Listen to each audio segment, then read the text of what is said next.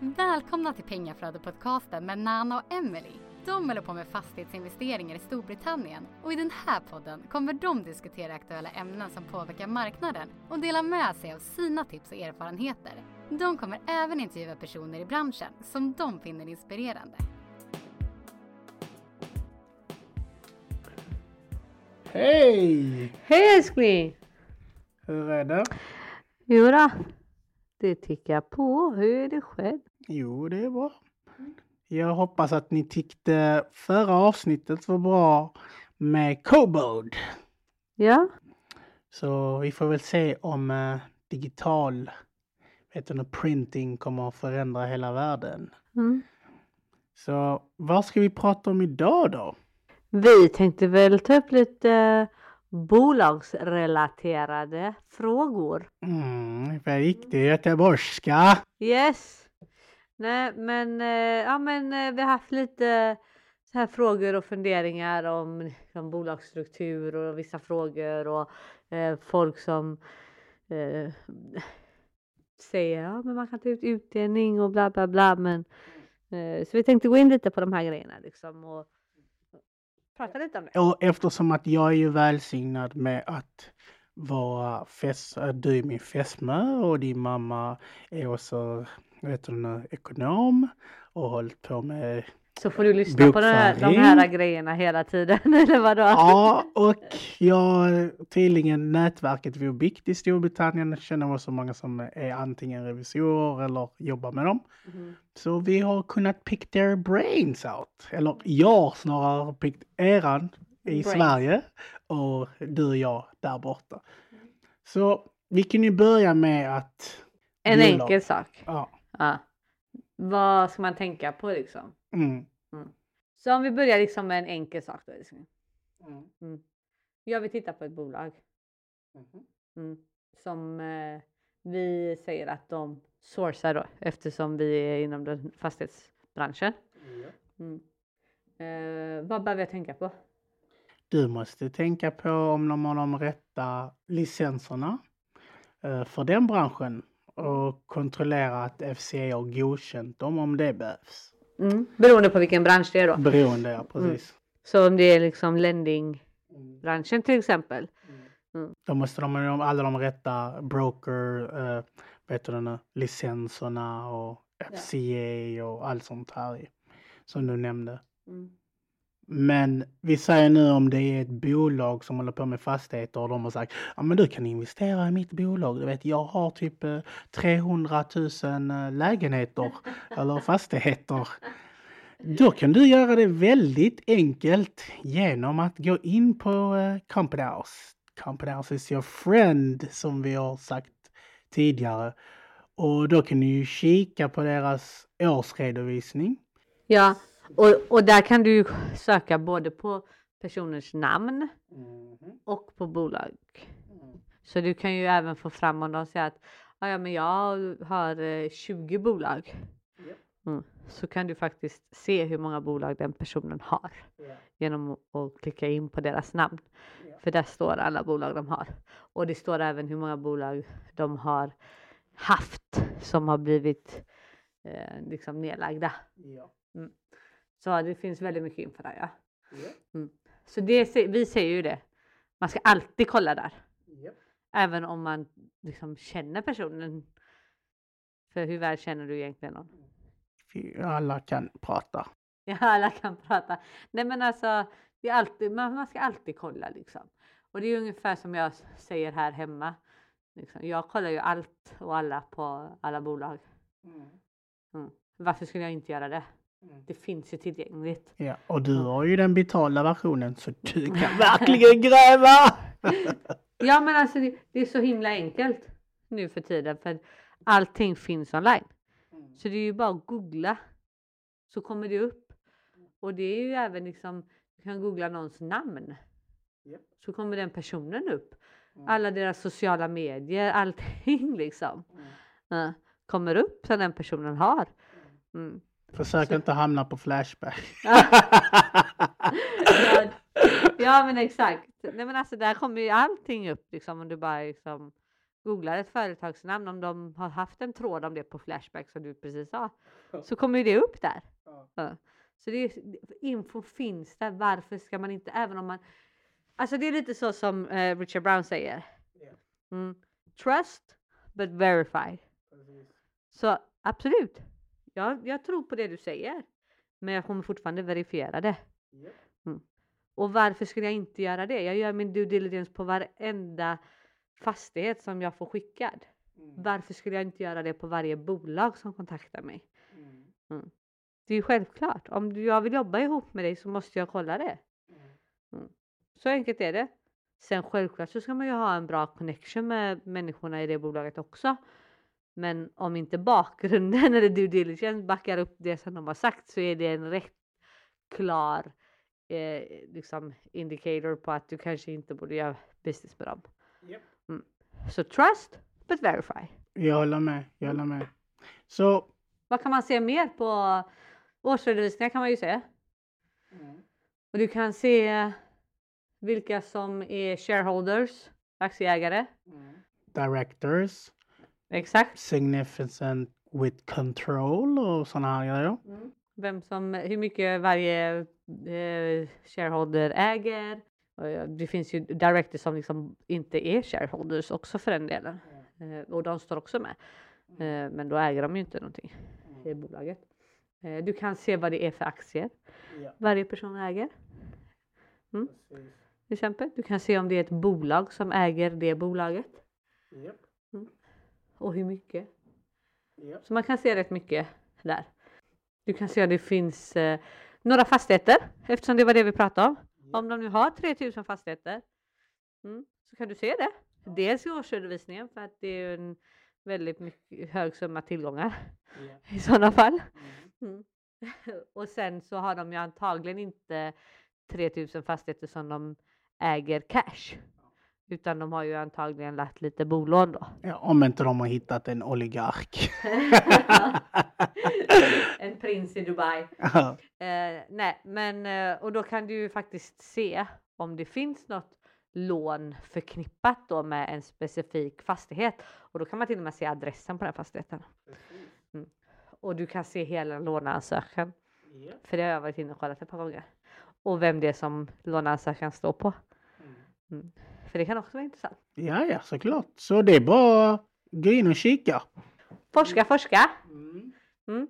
Man kan fördriva en hel del tid där om man är som mig. Mm.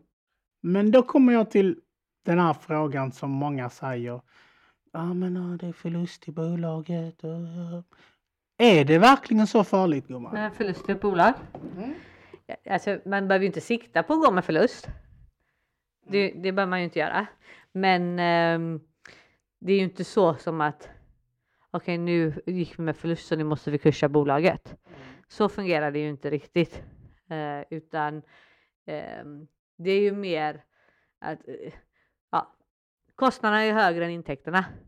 Okej, så är det ju. Som precis i våra bolag första året. Vi drog av massa kostnader. Resekostnader, utbildningskostnader, det ena och det andra. Så kostnaderna var högre än våra intäkter. Så vi gjorde en förlust i bolaget. Men vi, kan ju fort, vi hade ju fortfarande likvida medel för att kunna betala våra skulder. Nu hade vi inga skulder. Mm. Men vi hade likvida medel. Och det är väl där som man kommer till eh, när spelar förlusten större roll? Och, och det är ju liksom att när företaget måste kursa på grund av att de inte har likvida medel för att betala eh, sina skulder Ja. till leverantörer eller till långivare eller vad det nu är.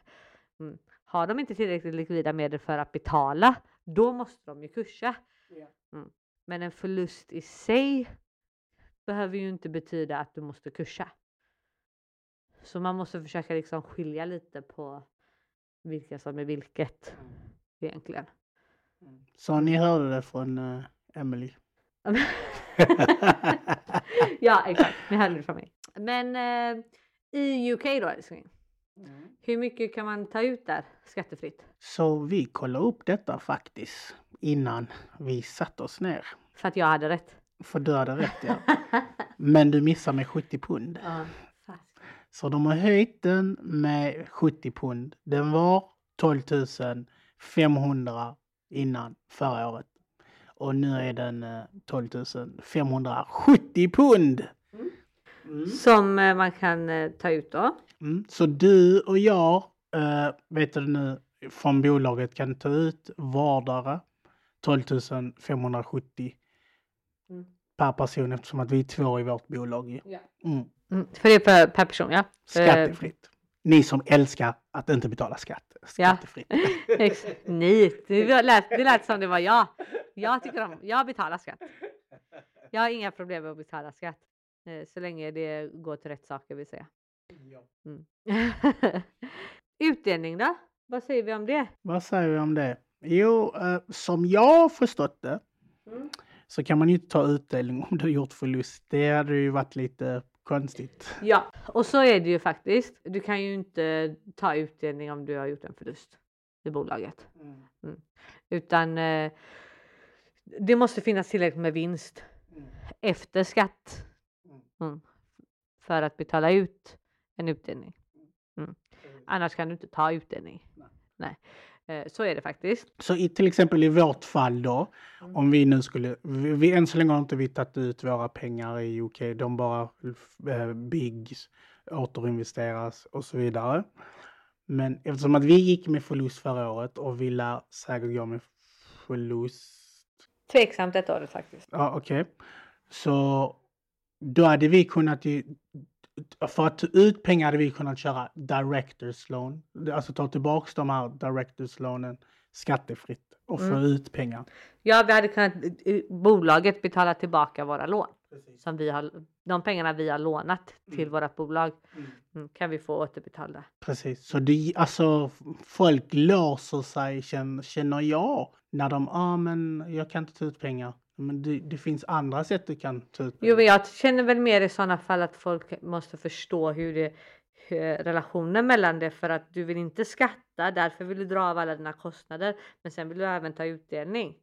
Så eh, liksom, du får liksom väga lite då. Mm. Eh, Och speciellt vi som är i Sverige och har du ett bolag här så kan du fakturera ditt bolag i UK för någon tjänst Mm. som du gör. Typ jag kan fakturera för eh, bokföringstjänster för att jag faktiskt sköter våra böcker liksom. Mm. Mm. Och fakturera vårat bolag och få in pengar i mitt svenska bolag. Mm. Så kan jag göra det på det sättet. Mm. Men just när det kommer till utdelning så känner väl jag rent allmänt att folk kastar ordet eh, väldigt mycket liksom bara ut sådär. Ja, ah, men jag ska ta utdelning. Ja, okej, fast du kan inte bara ta utdelning hur som helst, utan det är faktiskt vissa saker som gäller. Och vad är det som gäller? Nej, men alltså, dels så måste du ju ha tillräckligt med vinst i företaget efter skatter för att kunna ta en utdelning. Och det är ju eh, liksom i Sverige också. Och så är det ju i UK med. Mm. Eller i Storbritannien då. Så är det ju faktiskt. Ja. Där kan du eh, till exempel ta ut utdelning när som helst. Då. Men eh, du måste hela tiden ha koll på att dina vinster faktiskt täcker utdelningen. Och, och det här är räknat efter skatt, så alltså netto. Mm, nettot i bolaget ska vara en vinst. Eh, men eh, samtidigt så måste du ju fortfarande hålla liksom board meetings, director meetings, eller vad man ska säga, som en årsstämma här hemma liksom. I våran säng då. Ja, exakt. Vi kan ha det här hemma ja. mm, på kvällarna. Nej, men man behöver ha en årsstämma, blir det väl på svenska även där. Och det, det är ju då ett directors meeting där du säger att ni ska göra en utdelning och du måste föra protokoll över det här mötet. Liksom, keep in the minutes eller vad man ska säga. Mm. Och, och det ska oftast betalas till alla shareholders i bolaget. Men även om du, du är den enda shareholdern och den enda directorn i det här bolaget så måste du fortfarande ha på papper att du har haft ett möte. Menar själv bara, alltså du vet, vi kommer fram till, hallå, ja okej, tack. Ja, ja men lite så. Mm. Eh, så du måste faktiskt ha det. Men alltså protokoll på det. Mm. Mm. för att ta ut en utdelning. Men i UK kan man tydligen göra det när som helst. Så du kan ju göra det varje månad. Men eh, du måste ju alltid ha en vinst. Ja, ja. ja nu kallar vi till årsstämma. Nu kör vi. Ja, ja, vi kan ju ha det en gång i månaden sen eh, så här, utan problem. Så länge vi går med vinst. Så ligger det till. Och då kommer jag till strukturen. Alltså hur man eh, ska strukturera. Du får ju rätta mig om jag har fel. Men till exempel för att gardera sig när man håller på i den här fastighetsbranschen så bör man göra en koncern. som i koncern menar jag att man har ett holdingbolag. Sedan har du, vet du nu, ett flippbolag. Okej, som du gör dina flips, du kanske gör din rent to rent och sen så har du, vet du nu, en buy to let där du, alltså dina sådana buy to let fastigheter som bara kommer in hyran då, intäkter då. Mm. Och det kanske du delar upp beroende på hur många buy du har i olika bolag då. Och sen så har du, vi säger när du börjar göra lite större grejer, lite mer risktabla grejer. Till exempel development och Conversions. conversions och sånt. Mm. För sig. Eller eh, vi kanske har en block of flats med 15 lägenheter. Då vill du ha det i ett eget bolag kanske. Men alla de här är knutna till huvudbolaget som är i topp då. Alltså holdingbolaget. Moderbolaget på moderbolaget, svenska. Förlåt. Ja, precis. Tänker jag rätt eller tänker jag fel? Nej men det är ju ett sätt för att vara ehm, lite säkrare mm, i sina företag.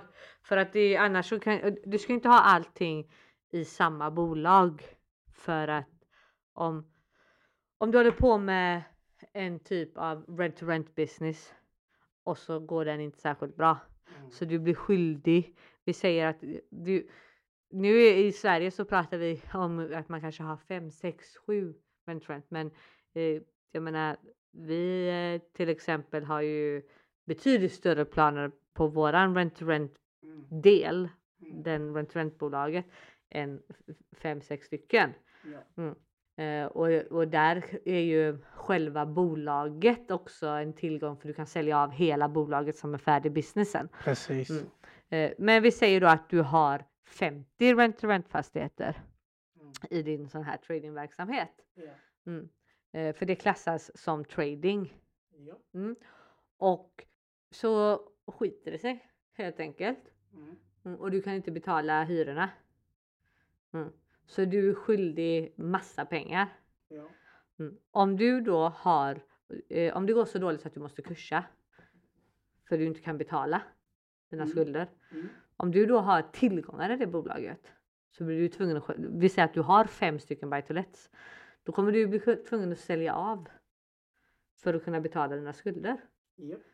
Så för att göra det säkert så bygger man upp den modellen som du pratade om. Mm. Att man har ett moderbolag och sen så har man dotterbolag som inte är kopplade till varandra liksom. Mm. Och varje större projekt är ett eget och eh, du kanske inte lägger 50 buy to let fastigheter i ett bolag heller. Nej, utan du kanske delar upp dem eh, där också.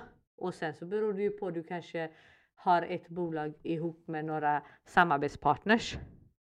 Ja, då vill du ju inte att det bolaget ska påverkas av dina andra heller. Nej, så det lägger du ju också vid sidan om då liksom. Mm. Så det, det är ju en, en bolagsstruktur du pratar om för att vara så säker som möjligt. Sen så kan ju, alltså, vi, jag skulle inte säga att jag är någon professionell eh, eh, liksom, revisor i UK eh, branschens eh, eller UK-reglerna liksom.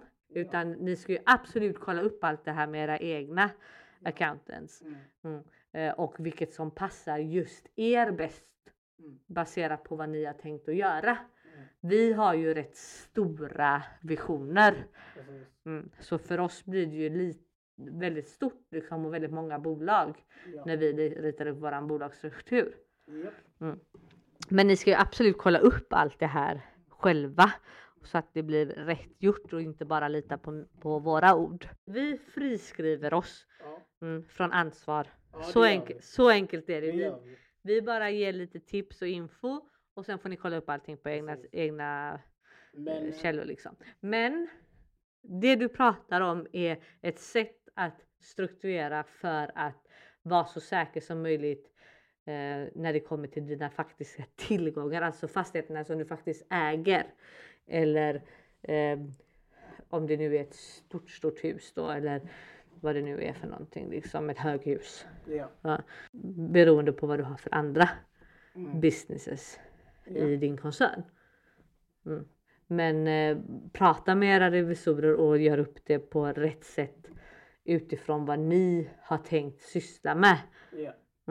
Så kan man väl sammanfatta det. Tänkte nämna så har vi ett poddavsnitt med han Shaz Nawaz heter han.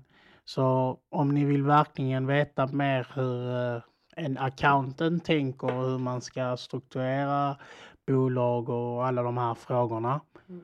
Så lyssna in på det avsnittet i podden.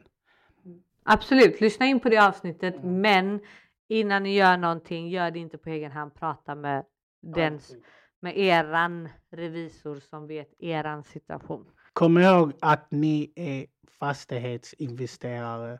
Så ni ska skaffa experter inom alla områden. Exakt. Ditt mål är att köpa fastigheter, förvalta fastigheter eller sälja fastigheter. Det är inte att vara expert på att vara eh, solicitor, alltså Eller advokat, bolagsstruktur. eller bolagsstruktur eller accountant. Nu har jag bara den turen att jag har gift in mig med de här, de här två. ja. ja, men exakt och, och vi, vi kanske sitter på lite mer eh, kunskap och erfarenheter än vad du gör när det kommer till den.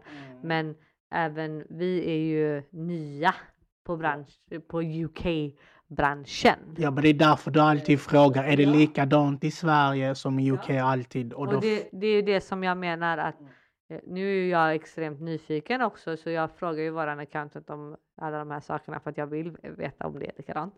Eh, men jag kan ju fortfarande bara säga att alla situation är ju olika. olika och man, ja, vi kan ju inte veta vad våra lyssnare vill göra. Så därför borde ni prata med eran accountant hur ni ska strukturera upp det på bästa sätt.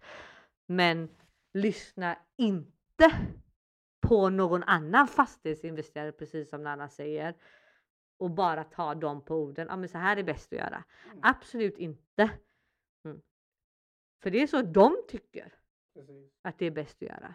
Utan ni går till eran revisor i UK och berättar hur situationen, nu ska jag göra ett samarbete, det ser ut så här, hur borde jag strukturera upp det från min synvinkel? Mm. Det är det det handlar om. Hur borde jag strukturera upp det från min synvinkel? Din revisor ska ju hjälpa dig. Mm.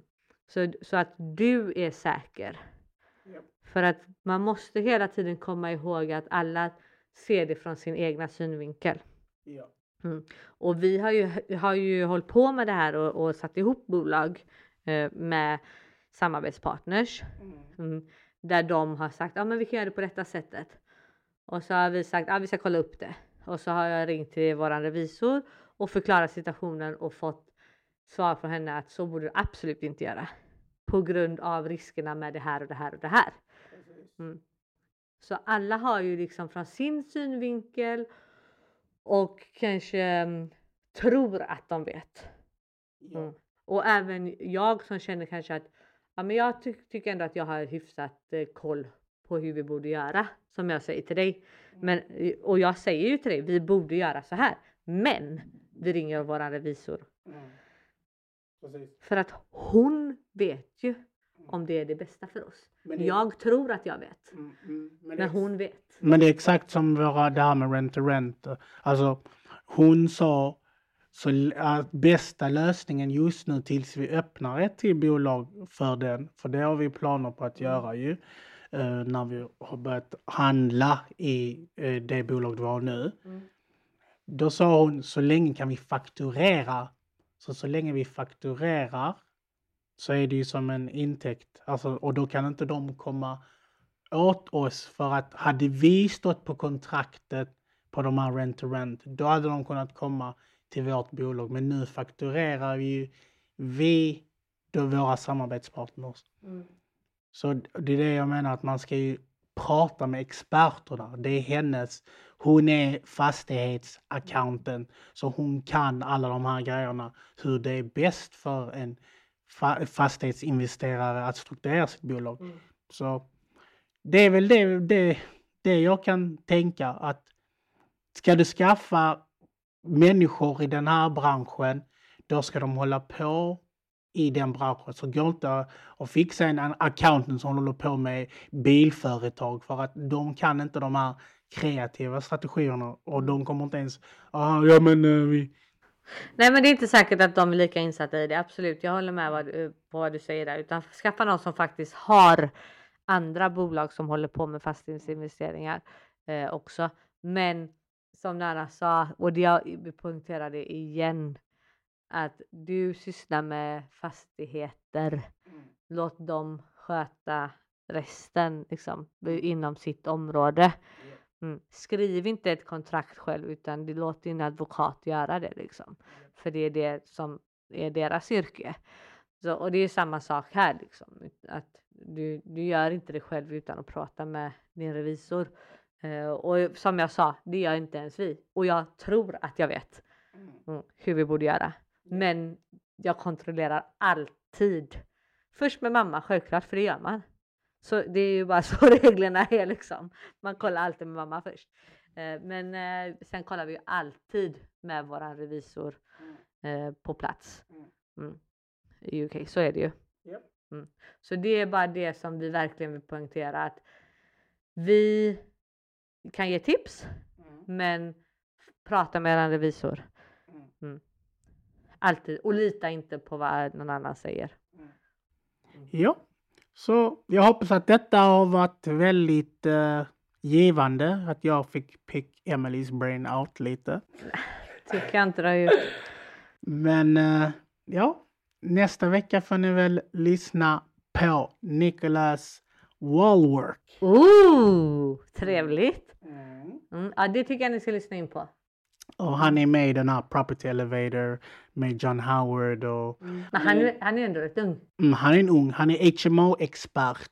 Så ni som tycker om HMOs, ni bör ju lyssna in på den och han ger massa tips som han själv säger sen. Ah, du kommer alla göra det, jag kanske borde inte sagt det. Nej men eh, riktigt bra avsnitt. Ja. ja, men han är väldigt, väldigt duktig också. Mm, faktiskt. Nej, men det borde du absolut lyssna in på. Mm. Så Det var väl uh, ungefär det vi hade för idag. Nu har jag babblat färdigt. du har det. Ja. Så hasta luego! Adios! Adios! Nej men eh, don't be stressed, invest people.